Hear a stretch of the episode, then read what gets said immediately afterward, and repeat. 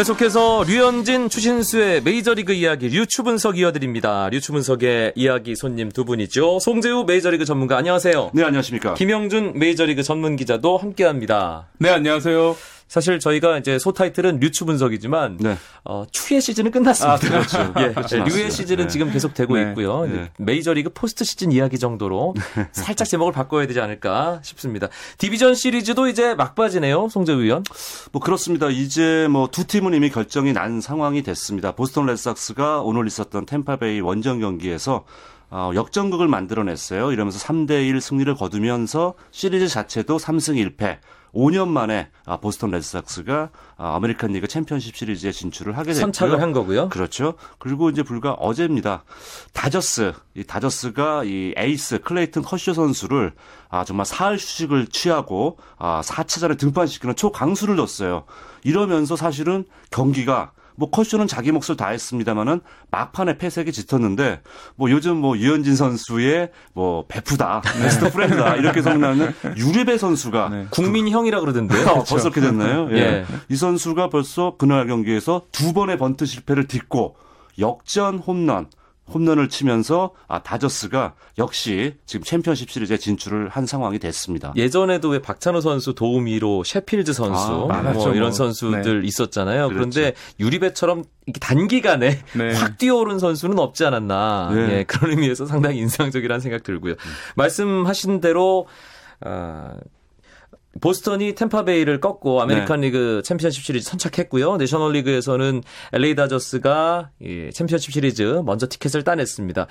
어, 사실 아메리칸 리그는 디트로이트 오클랜드가 2승 2패로 맞서 있고요. 그렇죠. 내셔널 리그의 경우는 다른 쪽에서 세인트루이스와 피츠버그가 또 2승 2패로 맞서 있는데 세인트루이스와 피츠버그 승자가 다저스와 붙기 때문에 네. 국내 팬들 입장에서는 이 경기 결과가 더 궁금하실 거예요. 그렇죠. 어, 이 두 팀 간의 대결은 사실은 피츠버그 쪽, 아, 그 세인트루이스 쪽이 경험이 풍부하기 때문에 또이 피츠버그는 어, 디비전 시리즈 결, 진출전 와일드카드 1, 2위 결정전을 치르고 올라왔기 때문에 세인트루이스 쪽이 좀 앞서지 않나 싶었는데 피츠버그가 2승 1패 리드를 잡고 4차전 홈에서 끝내겠구나 싶었어요. 그런데 이 세인트루이스의 22살짜리 투수 마이클 와카라는 투수가 거의 노히트에 가까운 피칭을 하면서 팀의 승리를 이끌었고 8회 1사까지였나요? 그렇습니다. 예. 그러면서 결국 이제 내일 두 팀 간의 5차전이 치러지게 됐는데 이 경기 같은 경우는 이 세인트루이스에서 정말 이 베테랑 투수인 이 웨인라이트 선수가 나서기 때문에 어, 지금 상태에서는 세인트루이스 쪽에 우승을 점치는 분들이 좀 더 많습니다. 네, 이 두 팀의 경기가 5차전까지 갔기 때문에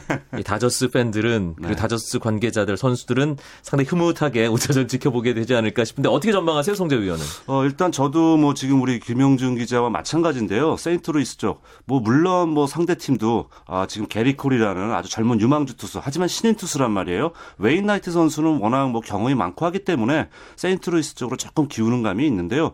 아마 제가 다저스 입장이라면은 세인트루이스보다는 그래도 피츠버그가 좀더 쉽게 느껴질 수밖에 없을 거예요. 네. 아 물론 그쪽에서는 뭐 예를 들어서 뭐 AJ 버넷이라든가 아 또는 뭐 리리아노 이렇게 좋은 투수가 있습니다만은 사실 이 선발 로테이션 4 명으로 봤을 때는 세인트루이스로 좀 기울 수밖에 없고요. 전체적인 평균치를 봤을 때. 그렇죠. 그리고 또 세인트루이스 타선 자체가 상당히 고르거든요. 네. 상하위 타선이 고르기 때문에 힘도 있고 정확도 있고 특히 올 시즌 2위하고 엄청난 차이를 보이는 3할 2푼 대의 득점권 타율까지 보유를 하고 있습니다. 뭐 이런 점 감안했을 때 이왕이면은 정말 이 25년 만에 아, 월드 시리즈를 진출을 노린 다저스 입장은 피츠버그를 원하겠지만 모르겠습니다. 어쨌든 뭐 카디널스랑 상대를 하게 되면은 좀 더 진검승부기 때문에 보시는 분들은 좀 더 흥미롭게 보실 수는 있을 것 같습니다. 사실 어떤 팀이 올라오느냐가 상당히 중요한 것이 다저스의 home field advantage가 엇갈리게 되잖아요. 그렇죠? 세인트루이스가 내셔널리그 전체 승률 1위였기 때문에 네. 세인트루이스가 챔피언십 시리즈 진출한다면 1, 2차전, 6, 7차전 세인트루이스에서 하게 그렇습니다. 되고요. 네. 피츠버그가 올라온다면 와일드카드이기 때문에 그렇죠. 다저스가 1, 2, 6, 7차전 홈에서 갖게 되고요. 그런데 어떤 팀이 올라온다 하더라도 다저스가 워낙에 기세 좋게 챔피언십 시리즈에 먼저 올라갔기 때문에 어. 다저스 쪽이 좀 유리하지 않을까 그런 생각. 팔이 안으로 굽어서 그런 걸까요? 아, 저도 뭐 객관적으로 봐도 그렇게 생각을 하고 있는데 어, 일단 세인트루이스가 올라온다라고 가정을 하더라도 어, 세인트루이스가 우완을 상대로는 상, 상당히 강한 모습을 타선이 보였지만 좌완을 상대로는 리그 15개 팀 중에서 어, 팀 OPS가 13위에 그칠 정도로 뭔가 좌완에게 상당히 약점이 있는 팀이에요. 네. 거기다 류 류현진 선수도 세인트루이스전에서 한번 정말 잘 던진 경기가 있었고 그리고 뭐 지금 4번 타자가 부상 그리고 어, 벤치 멤버가 상당히 취약한 약점이 있기 때문에 어, 그런 부분은 아무래도 다저스에게 좀 유리하게 작용하지 않을까 싶고 피츠버그 같은 경우는 아무래도 뭐 좀 기세 좋게 올라오게 되더라도 그런 그 포스트 시즌에 대한 노하우 같은 게 좀 떨어지는 건 분명하거든요. 거기에 특히 다저스 같은 경우는 지금 원투 펀치가 뭔가 2001년 랜디 존슨 커트 실링을 생각나게 아. 할 정도로 상당히 강력한 부분 이런 부분에 있어서 전문가들도 다저스가 월드 시리즈로 가지 않을까라는 지금 예측을 조금은 더 하고 있는 것 같아요. 랜디 존슨 역할을 하고 있는 클레이튼 커쇼 얘기를 안 하고 넘어갈 수가 없는데 사실 마지막은 후안 유리베가 끝냈지만 커쇼가 모두의 예상을 깨고 4차전에 사흘 휴식 후에 깜짝 등판해서 제 몫을 했다는 부분. 네. 이게 다저스의 챔피언십 시리즈 진출에 이게 밑거름이 된 거잖아요. 그렇죠. 그러니까 물론 커쇼는 그날 뭐 승패는 없었습니다만 자기 역할을 다 했다고 볼 수 있고요. 사실 매팅리 감독의 입장에서는 엄청난 모험수였어요. 네. 만약에 커쇼를 내놓고 그 경기를 놓치게 되면은 욕은 혼자 다 들었을 것 같은데. 그럼요. 예. 물론 뒤에 5차전에 방금 전에 저희가 말씀드렸던 그레인키 선수가 있습니다. 있다고 하더라도 만약에 어느 팀, 뭐 저쪽에서 세인트루이스가 올라오건 피츠버그가 올라오건 커쇼하고 그레인키를 1, 2차전에 쓸 수 없다는 얘기가 되는 거거든요. 네. 자, 그러면 다저스가 가장 자랑하는 게 이 두 명의 원투펀치인데 이 선수들을 7차전 시리즈에서 1, 2차전 쓰지 못한다. 엄청나게 disadvantage를 안고 들어갈 수밖에 없는 상황이라는 거죠. 그렇기 때문에 정말 꼭 잡아야 되는 경기였는데 아 정말 본인 커리어 처음으로 사흘 휴식하고 등판을 했는데 그런 모습을 별로 그렇게 나타내지 않았고요. 본인이 할 수 있는 역할을 다 했기 때문에 일단 다저스가 큰 위기 상황을 모면할 수가 있었습니다. 커쇼가 선발 등판했고 유리베가 끝내면서 어제 다저스가 디비전 시리즈를 마무리했기 때문에 휴식이 상당히 주어지는 상황입니다.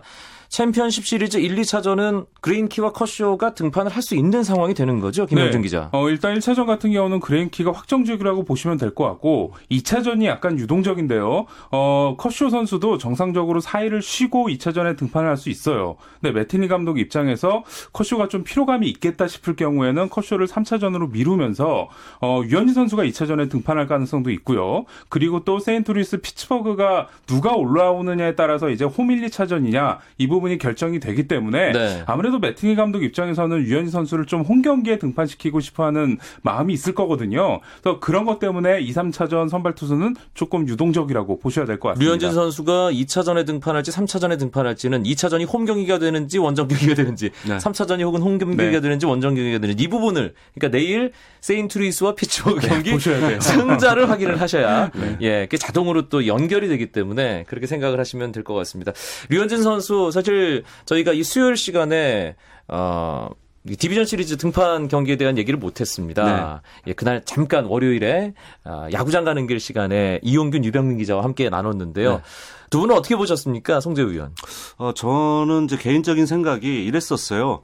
어, 류현진 선수가 본인이 좀 늘 이렇게 상대 팀에게 이미 뭐 두 번이나 상대를 했었고 어, scouting report는 확실히 나와 있는 상황이죠. 어, 바깥쪽 컨트롤에 많이 의존하고 또 체인지업 좋다. 이런 건 다 알고 있어요. 이렇기 때문에 저는 오히려 초반에 좀 역으로 가길 원했습니다. 좀 빠른 볼, 음. 좀 강력한 모습을 보여주고 어, 타순 돈 다음에 자신의 모습을 찾아가면서 아, 상대방을 좀 혼란에 빠뜨리길 원했었는데 의외로 1회부터 아, 상대 애틀란타 타선의 우타자들에게 계속 안타를 맞았어요. 저는 특히 이제 그 에반 게티스 선수에게 바깥쪽 체인지업 잘 던졌거든요. 그거를 깨끗하게 안타를 만들어낸 게 아, 상당히 자신감 결여에 아, 큰 영향을 미쳤다고 생각을 하고요. 그렇기 때문에 타순이 돌아서 다시 3회에 아, 이런 상위 타선에 올라오게 되니까 그때는부터는 흔들리더라고요. 그래서 뭐 음. 뭐 말도 안 되는 류현진 선수가 두 번의 mental mistake잖아요. 네. 뭐 말도 안 되는 홈 송구를 한다라든가 일루 베이스를 자기 스스로가 터치를 못 한다라든가 도무지 우리가 이해할 수 없는 유현진 선수의 당황스러운 모습을 봤기 때문에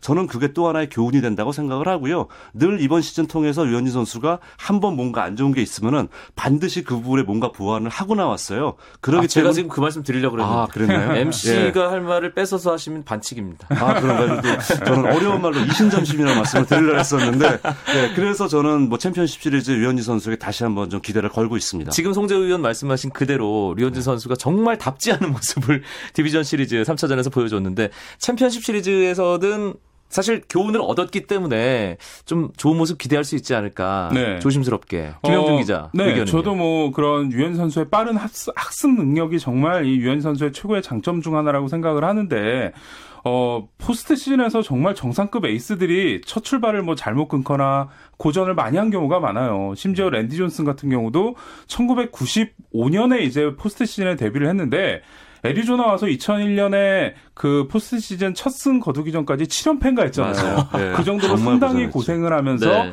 포스트 시즌에서의 그런 뭐 노하우나 그런 뭐 그런 부분을 하나하나 배워갔거든요. 그렇기 때문에 아마 매팅리 감독도 그날 경기 이후에 뭐 우리 기자들이 뭐 이러다가 뭐 빠지는 거 아니냐라는 얘기했을 때 뭐 말도 안 되는 소리 하지 말라고 네. 그런 말을 했던 이유가 바로 그런 부분들을 다 염두를 하고 있을 겁니다. 네.